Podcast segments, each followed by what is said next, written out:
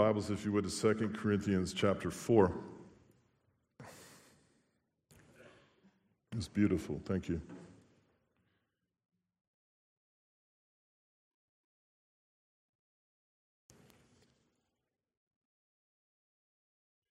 Paul writes to this church for the, actually, it's the third time he's written to him, but it's the second letter we have. He says, uh, We don't lose heart. He says, We don't lose heart. He's telling them that's just something we don't do. We don't lose heart.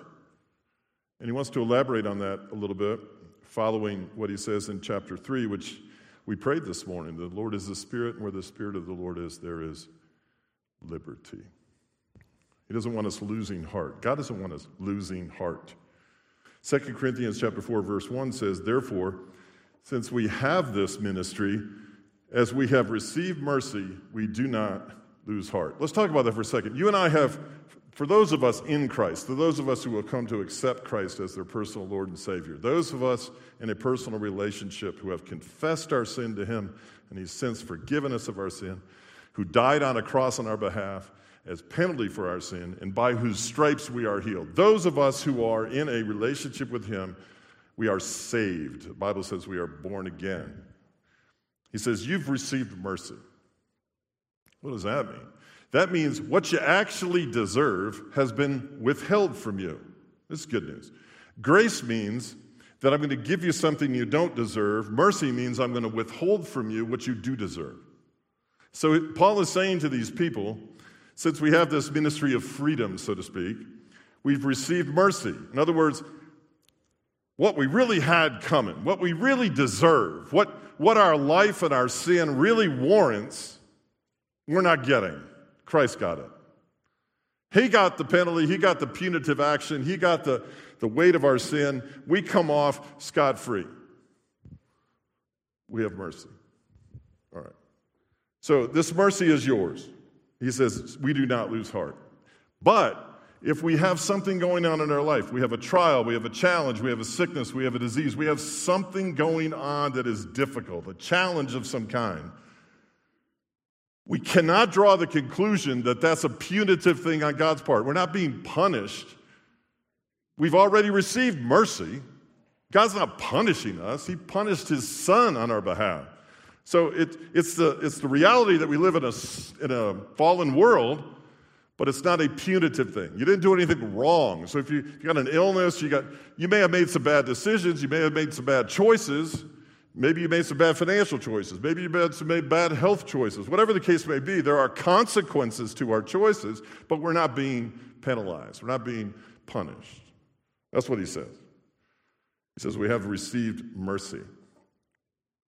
It's not because you have a lack of faith. You don't have, you don't have a sickness because you have a lack of faith. Don't ever say this to anyone.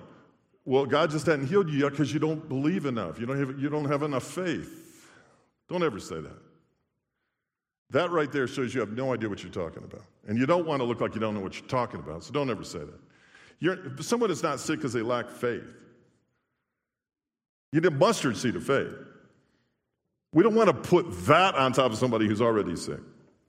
He said, uh, I just want to make sure you don't lose heart. What is that? Well, you know, losing heart, you know, is going on. It's going on in this world today. I think it's going on in the church. People are losing heart. What does that mean? It means to, he says, faint not. It means you get faint. You get spiritually lightheaded. You get um, indifferent, indifferent, apathetic. That's losing heart. It means utterly spiritless.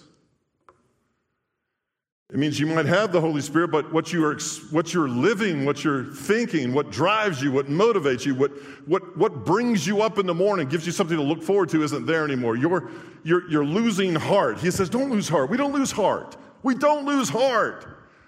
I don't want you spiritless, indifferent, depleted, exhausted, weary, and well doing. We have no time for that. Frankly, we don't have a whole lot of time, period. We definitely don't have time for that. That's what he's trying to tell these people. We don't need that. Don't lose courage. That's what lose heart means. Lose courage or be discouraged. I'll tell you what, I often come across people like, I don't know what my ministry is. I don't know if I'm an evangelist and this and that. I don't know if I'm a whatever, whatever the case may be. Let me tell you what your ministry is. If it's nothing else, it's encouragement. Encouragement. Why? Because people are discouraged. Look at that. Discouraged. People do not have courage. Discouraged. And they need encouragement. What does that mean? Is it like flattery? No, people do not need flattery. People don't need superstition. People don't need flattery. People don't need sentimentality. Let's get past that. We don't need sentimentality and feel good things. We need encouragement. Something that when you say it to somebody, it, it, it, basically tells them who they are. Let me tell you who you are so you can start to live as you are, who you are called to be. You're a child of the Most High God. You're a you're a man of God. You're a woman of God. You're set apart and consecrated. You're holy. You're anointed. You're gifted. You're in the palm of God's hand. Nothing can pluck you away. Tell me something that's going to happen in my life because who I am, not because of what I've done or haven't done. Encouragement, something to give someone courage to face the hand they've been dealt at the moment comes out of you and I telling them who they are, not what they have or have not done. Because most people have this, I don't know where they get it, like I have to do a certain level at a certain intensity, at a certain frequency, at a certain whatever to be whoever it is I think I need to be.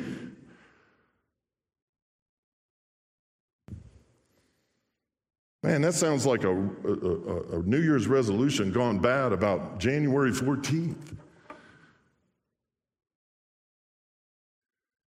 Think about it this week. Who can you encourage? Who can you let know who they are or who they're called to be in Christ? Now that's getting somewhere. Even your kids, when they make goofball mistakes, even though people don't want to hear it. Tell them who they are. That's encouragement. That's not discouragement. Now, if you're discouraged in this world in which we live today, I guarantee it has something to do with watching the news. Oh, my word. If you're not convinced that this world without Christ is in a real bad shape, you yourself may need to get some therapy. This is the most obvious thing I've ever seen before. This world is evil, disgusting, sin ridden, violent. Not everybody, but just enough to get everyone else discouraged. Encourage somebody this week. Tell them who they are, not what they need to do or what they need to do more or at a higher level. Let me encourage you today. You're faithful. You have a hunger for truth, or you wouldn't be here. You're a worshiper of the one true God. When two or three of you touch any one thing, there God is in the midst. God hears and answers your prayers. God is teaching you something, He's demonstrating something to you. He's lifting you up. He's the lifter of your head. He's the, you are the apple of His eye. Let me encourage you today. Your life is not being lived in vain. You are making a difference. You're a vessel, a tabernacle of the Spirit of the Most High God. Where you go, so goes the kingdom of God. You have an authority, whether you realize it or not, I don't know. But you have an authority over death, hell, and the grave. You're not a, you're not a, a spectator with that can, can do nothing as you sit and watch the world fall apart. You are a participant as a priest and minister of the Most High God in the single most noble endeavor ever to face civilization, the proclamation of the gospel of Jesus Christ. You're a priest, you have a high priest. Get your thinking up. Let me tell you who you are. If you activated everything that you are in Christ, this world would turn out a dime. Encourage. Don't lose heart. 2 Corinthians 4 and 5. For what we preach is not ourselves. Man, that's good news. That's really good. You think the gospel is good news? That's even good news. That's good news right there. We're not preaching ourselves, not promoting ourselves. We're too honest with ourselves for that. There's a higher calling. There's a someone else to preach. There's, there's a standard that never lets you down. There's the, the object of our affection. He is the hope within us. He is the root and the offspring of Jesse. Oh man, we preach Christ, he says. Jesus Christ, not Christ, Jesus Christ. Fully man, fully God, the anointed one now, who rose from the dead on the third day. That's who we preach. And ourselves as your servants for Jesus' sake. You live for Jesus' sake. You live for his name's sake. You, you exist for his good pleasure. You are his treasured possession. You are his pocket change. Your life exists for his enjoyment.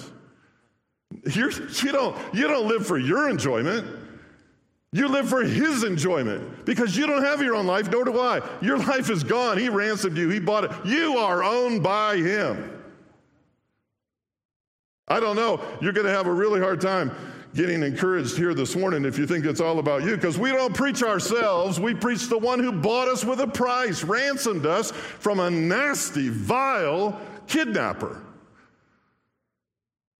took the blinders off our eyes, the shackles off our wrists, ransomed us, pulled us right out of the darkness into his marvelous light, and says, Now you're mine. For you to live as Christ and to die as gain. Oh man, anything that happens in us or to us, any challenge or anything that we face is for his glory, not for our discouragement. It's for him. It's, it's for you to be his minister in your illness. As soon as we get the paradigm straight, everything else really becomes clear. You exist, I exist to glorify Him in word and in deed. He says, Be holy because I am holy. Represent me. You're my ambassador, you're my representative. So, whatever situation you find yourself in, and they're not always good, they're not always good. You're living your life to glorify me. There it is. Mission number one. Be a friend first to Christ, with Christ. Be a servant second. If you're a servant without a friendship, you'll burn out and you'll lack motivation to keep going. If you're a friend first, you're always going to serve your friends. If he's your best friend, then you'll give him your best service. And you'll continually be empowered to keep doing so. And you won't grow weary in well doing. Be a servant first and a friend second, you're going to get crispy, like burnt bacon. I'm telling you, it's coming down the pike. It's, you'll, be able, you'll be able to smell the burnt bacon when you get burnt out, fried, and you lose hearts because you were a servant first and a friend second. You give generously to a friend, you, you, you fellowship with a friend, you can serve a friend. But you're not a hireling there just to do a job. It doesn't work that way. 2 Corinthians 4 16 and 19. Therefore, because of all this freedom, we do not lose heart. This is good. This is good. I don't want to lose heart. I want to look at the rest of my life as two and a half, three decades left where I'm not going to lose heart. And I don't have to worry about losing heart. I don't have to worry about anything. I don't have to worry about one solitary thing. Because I, like you, the very hairs of our head are numbered. If God knows when a sparrow falls to the ground, He knows when I got an issue. What do I have to tell Him all my issues for? He knows when a sparrow falls to the ground. I'm telling Him something He already knows.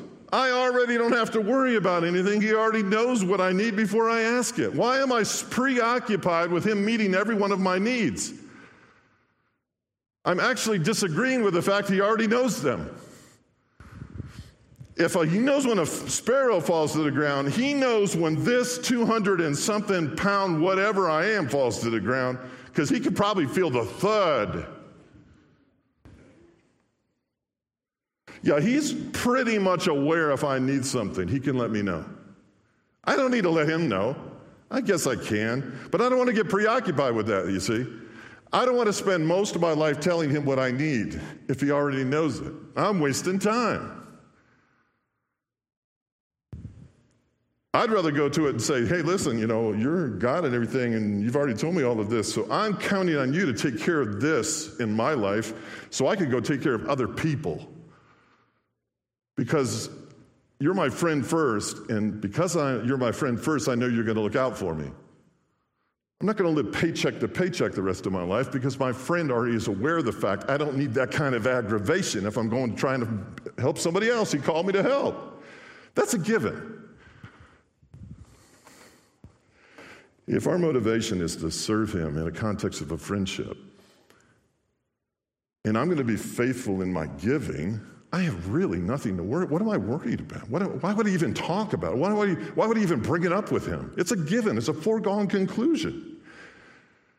That's already settled. I watch my retirement account dip, plummet, dive, plunge.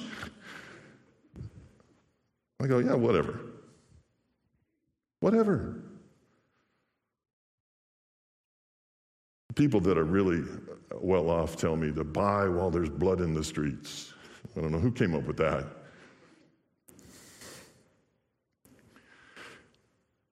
I, I don't need to be preoccupied with that. neither do you. Why, why, why? What good is that? Make good decisions.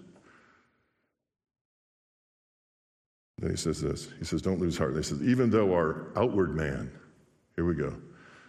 Even though our outward man is perishing, yet the inward man is being renewed day by day. Ooh. There it is. Have you looked, guys, ladies, just don't pay attention. Do something else. Guys, have you looked at yourself in the mirror lately? There's, I mean, there's a transformation going on. There's a migration southward. You've heard me say this before. It's like furniture disease. Your chest and fell down in your drawers. What is going on with the outward man? All right, ladies, come on back. It's taking more and more effort just to stay above the equator. So the outward man is, he's perishing. That's what he's doing. And for that matter, you can't live from the outside in.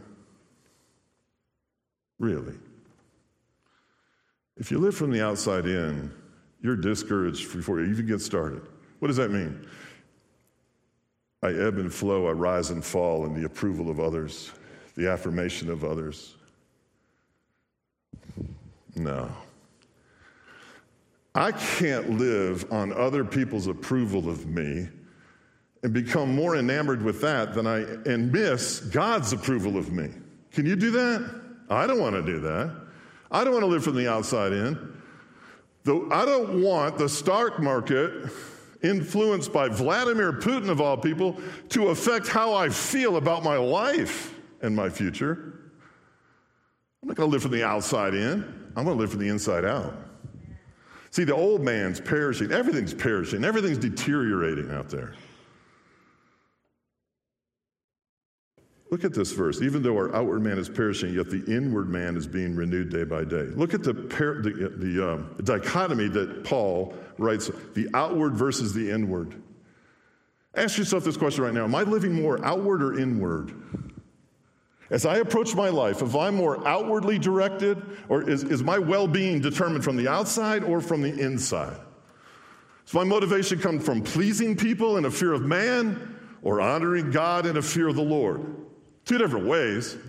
One will be very fruitful, one will be very devastating. Inward versus outward. I tell you, if you live, my codependent friends out there, listen to me. If you live and you live in such a manner that the quality of your life is dependent upon other people outside in, there's, there's a way to break that cycle. Yeah, get a bunch of people to pray for you. That's a good one. Separate yourself from everyone who defines you. Seize solitude often. Find out who you are apart from everyone else.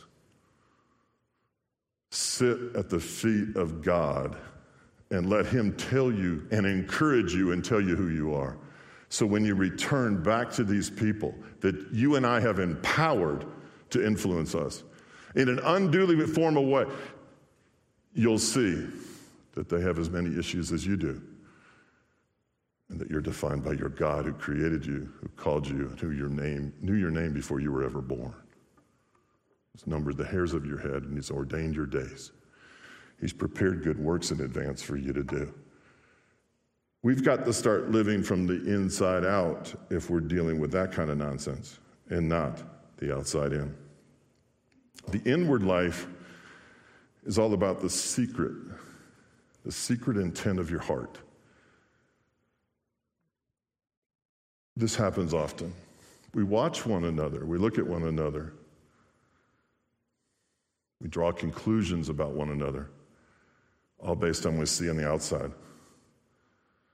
If we're not transparent enough with one another, if we don't communicate enough with one another, if we don't share the secrets of our heart with one another, then we all deal with one another on a superficial level based on what we see and experience. We never afford anyone the credit of being who they truly are on the inside versus the outside. I see this in marriage counseling a lot. One spouse will react to the other because they've seen them do that for three decades. But when the, the guy is, the husband is really starting to grow inwardly and has yet to really communicate what's going on with them, He's wondering, why isn't she seeing me? Because you're not telling her. You've got to vocalize what's going on in the inward self. You've got to let us in and know what's happening down in there. That your heart's changing. You're seeing things differently. You're thinking differently. You're loving differently. You're, you're, you're seeking the Lord. We've got to verbalize and let our inside come on out here so everybody can see it because most of us are judging one another based on what we see on the outside. He said, Paul says, you don't do that. You're going to lose heart. I, I had the sincere privilege of walking through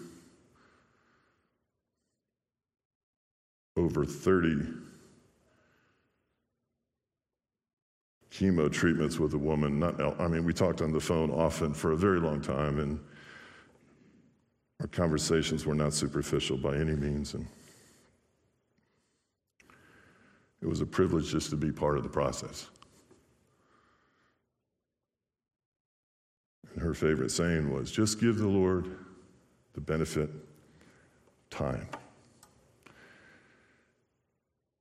Let's give the Lord the benefit of time that He's working on each of us inwardly. Try to draw that out of people so we can begin to redefine who we are instead of just what we see with our eyes, outward versus inward.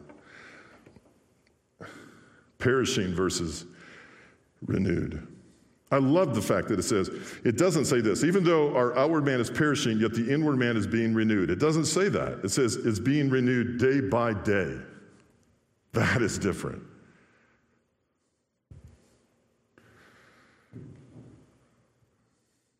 There's a phenomenon I've witnessed over 25 years of ministry.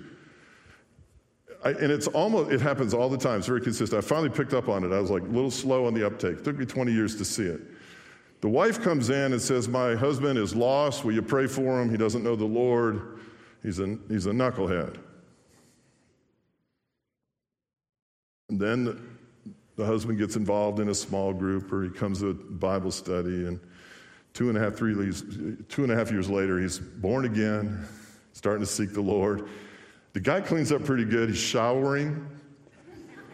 He's got some stuff, good stuff, good movement going on outwardly, and he becomes a different person. And then she leaves him.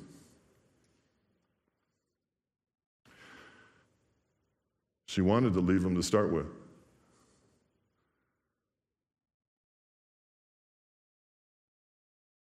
And when he changed, she no longer wanted him. I've seen this happen time and time again. You can even set your clock to it. We get so accustomed to seeing someone from the outside that we dismiss what's going on in the inside. We have to give the Lord the benefit of time. Very important. I guess that doesn't say much about our ministry because they, they dump their husband off here and expect nothing to happen with him. But it does. But it does. Then he says this For our light affliction, which is but for a moment, is working for us a far more exceeding and eternal weight of glory Say what? I, I don't know. I thought, it, I thought maybe it was a misprint, but it'd be the first one in my Bible. I thought maybe it was like wrongly translated, but then you look at them all and they're all kind of the same. He says a light, a light, a light affliction. This is what Paul the Apostle considers light. so, paste your ears back. Get ready. Here you go being whipped and beaten, imprisoned, stoned and left for dead, shipwrecked, ravaged by the perils of waters, robbers, lowered in a basket, weary, toilsome, exhausted, sleeplessness, hungering and thirst, fasting often, cold and naked. That's light. Wow. He says this is light affliction, but it's but for a moment. There are some people that I've met over the years, and I, I put them in their own, uh, like mentally and emotionally, I put them in their own category. There's like a handful of them I've met over my lifetime, and they, they're all believers. I have like five right now.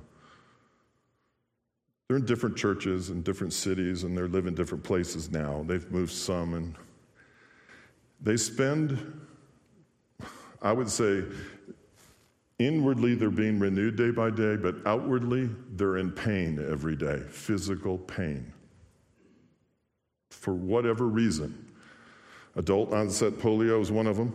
Pain. pain I can't even imagine. Pain that you become so accustomed to, it's just part of everyday life. Pain. Misery. Uh, there's another woman in Atlanta. I, you almost like you almost said, let's just stop praying. This is like th- this is some sort of thorn in the flesh or something going on here where this person is in pain always. It's so disturbing. But here's the thing people with affliction that understand weight of glory somehow endure.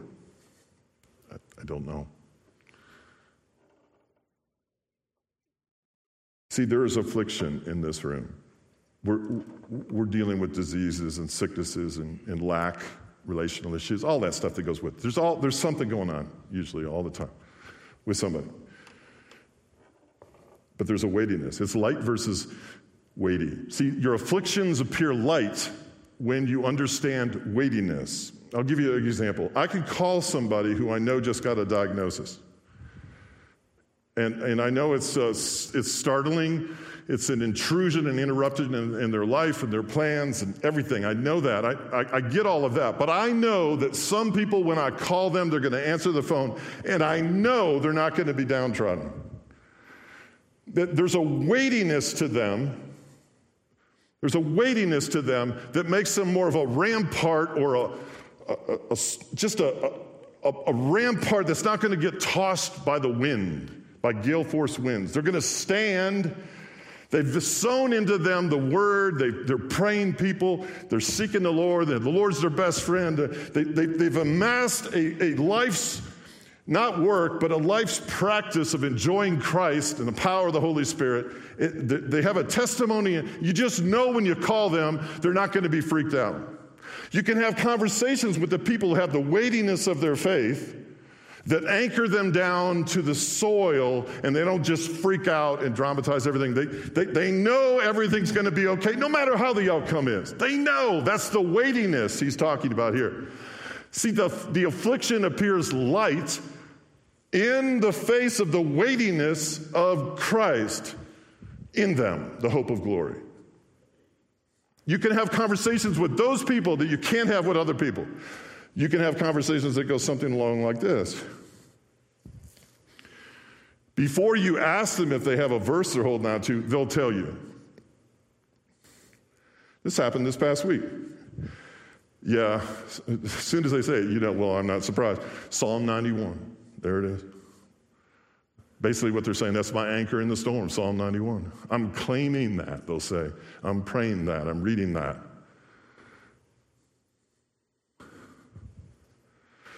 They know that the wind and the waves obey Christ. This may not be their first challenge, but they have a weightiness to them. He says, For our light affliction, which is but for a moment, is working for our far more exceeding and eternal weight of glory. There's a weightiness to a person who's being tested that comes out, and you may not even know it's there until the test comes. And then when the test comes, you realize what, you've, what you realize that's been happening inwardly in them all this time has readied them for that challenge. Said another way, the absence of the readiness within them for the challenge, for the diagnosis, whatever it is, really moves them. And, and it, it becomes a real shaky situation. There's a way to handle each one of those situations, but the weightiness is what you're looking for the weightiness of the glory. Paul calls it. That makes you stabilized, that makes you um, immovable, just like God, without shadow or shifting or turning. It is what it is. I'm not denying I have this situation in my hands, but I am a rampart. I, I am deeply seated in the foundation of Christ and this storm's coming, and it's not based on age and experience either. It's the weightiness that we acquire in fellowship with God over years, months, could be even weeks, could be even days. The weightiness of a fellowship with God that's going to sustain you through a storm. That's what he's talking about there. Light, your light affliction. Your affliction appears light and in light of the weightiness of God in your life. The foundation, the cornerstone. And then he says this While we do not look at the things which are seen, but at things which are not seen. For the things which are seen are temporary, but the things which are not seen are eternal.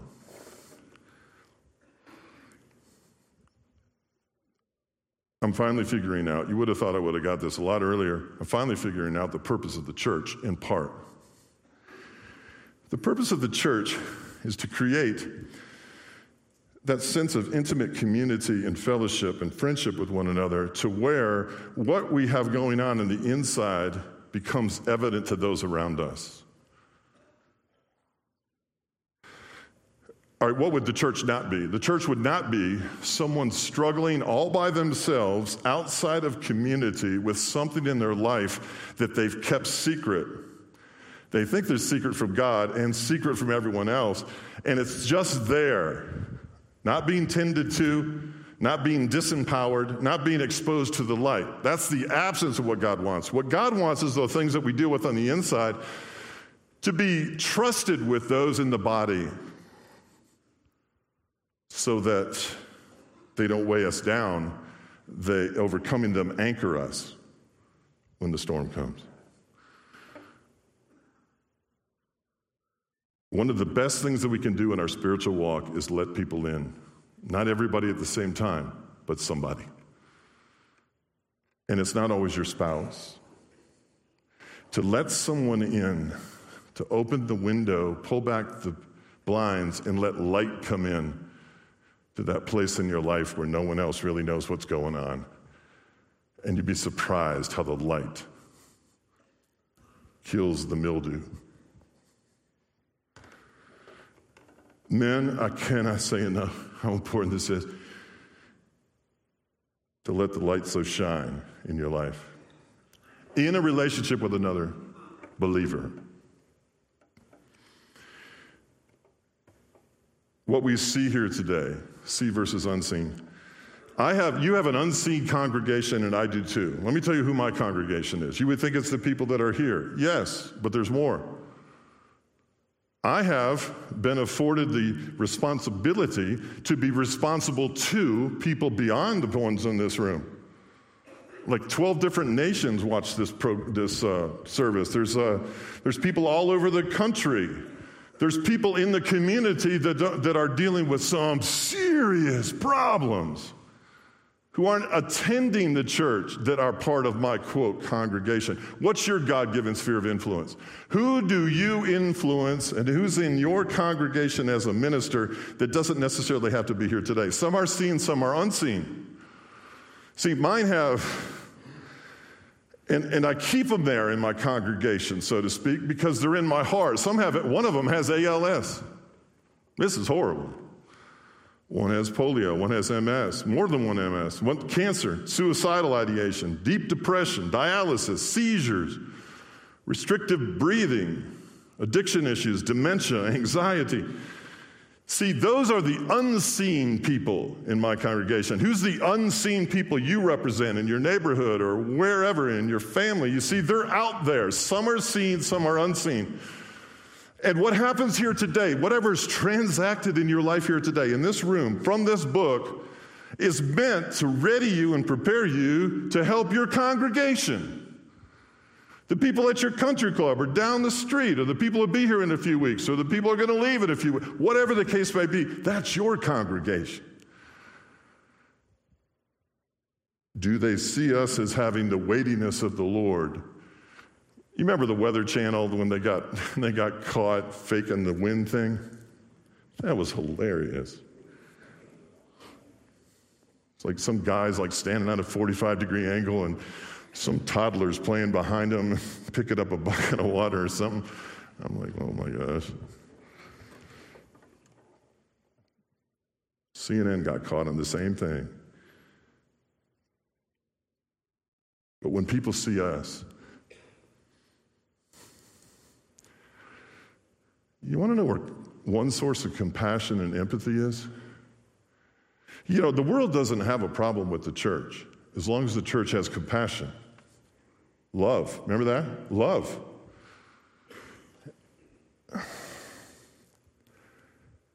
What have you overcome? And what are you overcoming?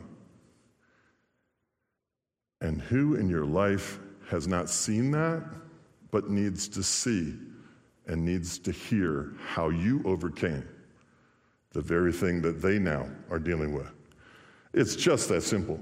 If you can share out of your own experience, your own testimony, if you can share that with other people, how you went up and down, but the weightiness of God held you still. If you can do that, if you can share the victory you found, and you know what most people's victory is? I battled that thing every day for 10 years. Well, that's all right. I, almost want to say you, you, you could have cut it down to, to maybe one year if you just surrendered.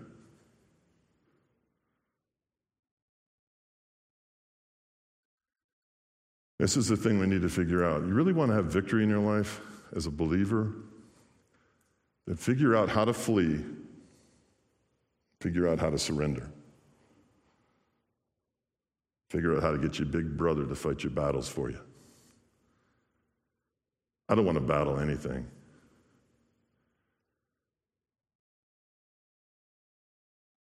I want Christ to battle it for me. I want to flee from the devil. I want to flee from sexual impurity. I want to surrender as often as I possibly can to the authority and lordship of Christ. That's what I want. My guess is half the battles we're fighting, we have because we battled something else. And it exhausted us.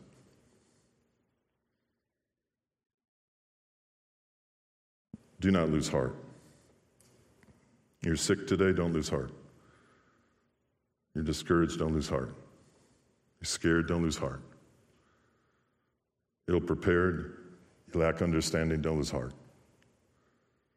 Hanging on by a fingernail, don't lose heart. Day by day, slowly, each and every day, God is renewing you. His weightiness is intensifying in your life to withstand the storms that inevitably come.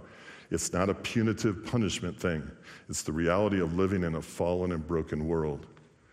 We're not immune from difficulties. I have yet to figure out the fear thing. I'm fascinated by people. People fascinate me. I observe them. I, I, don't, I don't know what to say. But for two years, I just watched people like, don't be as scared of the pandemic. And then someone else will say, well, don't be scared of the vaccine. And I'm like, where does this end? Where does this end? It ends in the weightiness of God and a friendship with Him. Where His yoke is easy, but His burden is light, but His presence is weighty enough to sustain you in the midst of a storm. What you're carrying around with you, if you and the Lord are the only ones that know about it, you may have to get used to carrying it around a lot more often. It's His intent that we're in fellowship one with another. And in that fellowship is a developed and earned trust, transparency, openness, vulnerability, where we can share our needs and burdens one with another. In fact, we can carry one another's burdens and in so doing fulfill the law of Christ. The Lord is the Spirit, and where the Spirit of the Lord is, there is freedom. It is for freedom that Christ has set us free. I don't know what you're carrying. And if no one else knows, I'd love to know. I'll be that person. I know way more than I want to know about what's going on in this community. But if you need to share, I'm, I'm your guy.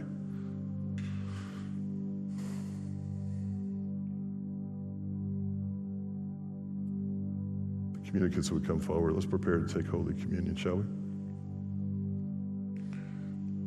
What does all this mean? I always bring it back to the thing that matters most. I'm trying in my own life not to discover how I'm going to overcome things. I'm not trying to pontificate into the future what my life is exactly going to look like. I'm mining. I'm, I'm, I'm, at an age where a lot of you are and have been earlier in your life. I'm mining like for gold. I'm panning. What am I looking for? I'm looking for any and every crumb of understanding I possibly can on two things. How wide actually is the love of Christ? How deep is the love of Christ? What is the breadth of that love? What is the length of that love? And, and, and, I just want, I'll never understand it, but I want more of an understanding. Not, not just a mental understanding, I want an experiential understanding of what that means. I want you to know that I discovered and panned for some and found some because I'm loving you more. That's what, care, that's what I care. That's all I care about nowadays. The only other thing I would say is I just don't want to know Christ and the power of his resurrection and the fellowship of sharing in his sufferings. But I want to figure out how the power of that resurrection and his love slips out of this mouth and this heart and these hands and these arms. And if need be, if I need to run to somebody, and I know you are too. How high, wide, long, and deep is the love of Christ? I don't know. But I'd like to, I'd like to find out by demonstrating, by seeking to demonstrate his love through me. How about you? Before I came here 13 years ago, there was one man everyone talked about. I never met him. I knew he was special. His name was Sam. Felt like I got cheated because I never got to meet the guy. He was a legend before I ever got here. Ask anybody about Sam, and they'll tell you this. He was the essence of the demonstration of love. I sat down with his wife for hours one day, asking question after question after question. How in the world are there so many people in this community, but one is referred to as the man who demonstrates the love of Christ? That bothered me.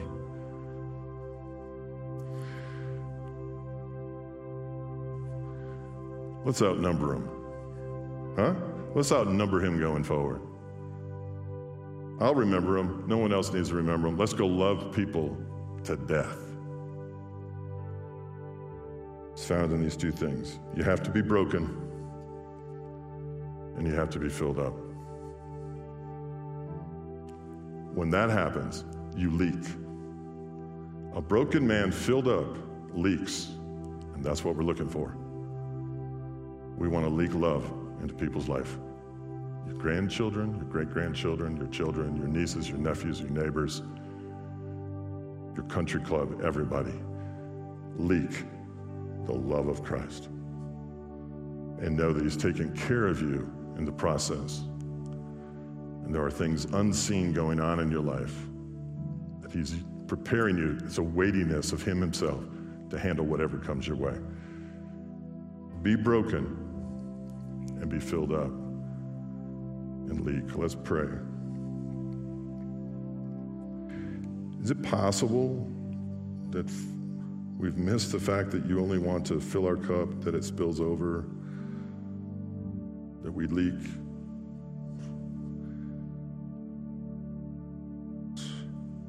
So simple. How do we miss that?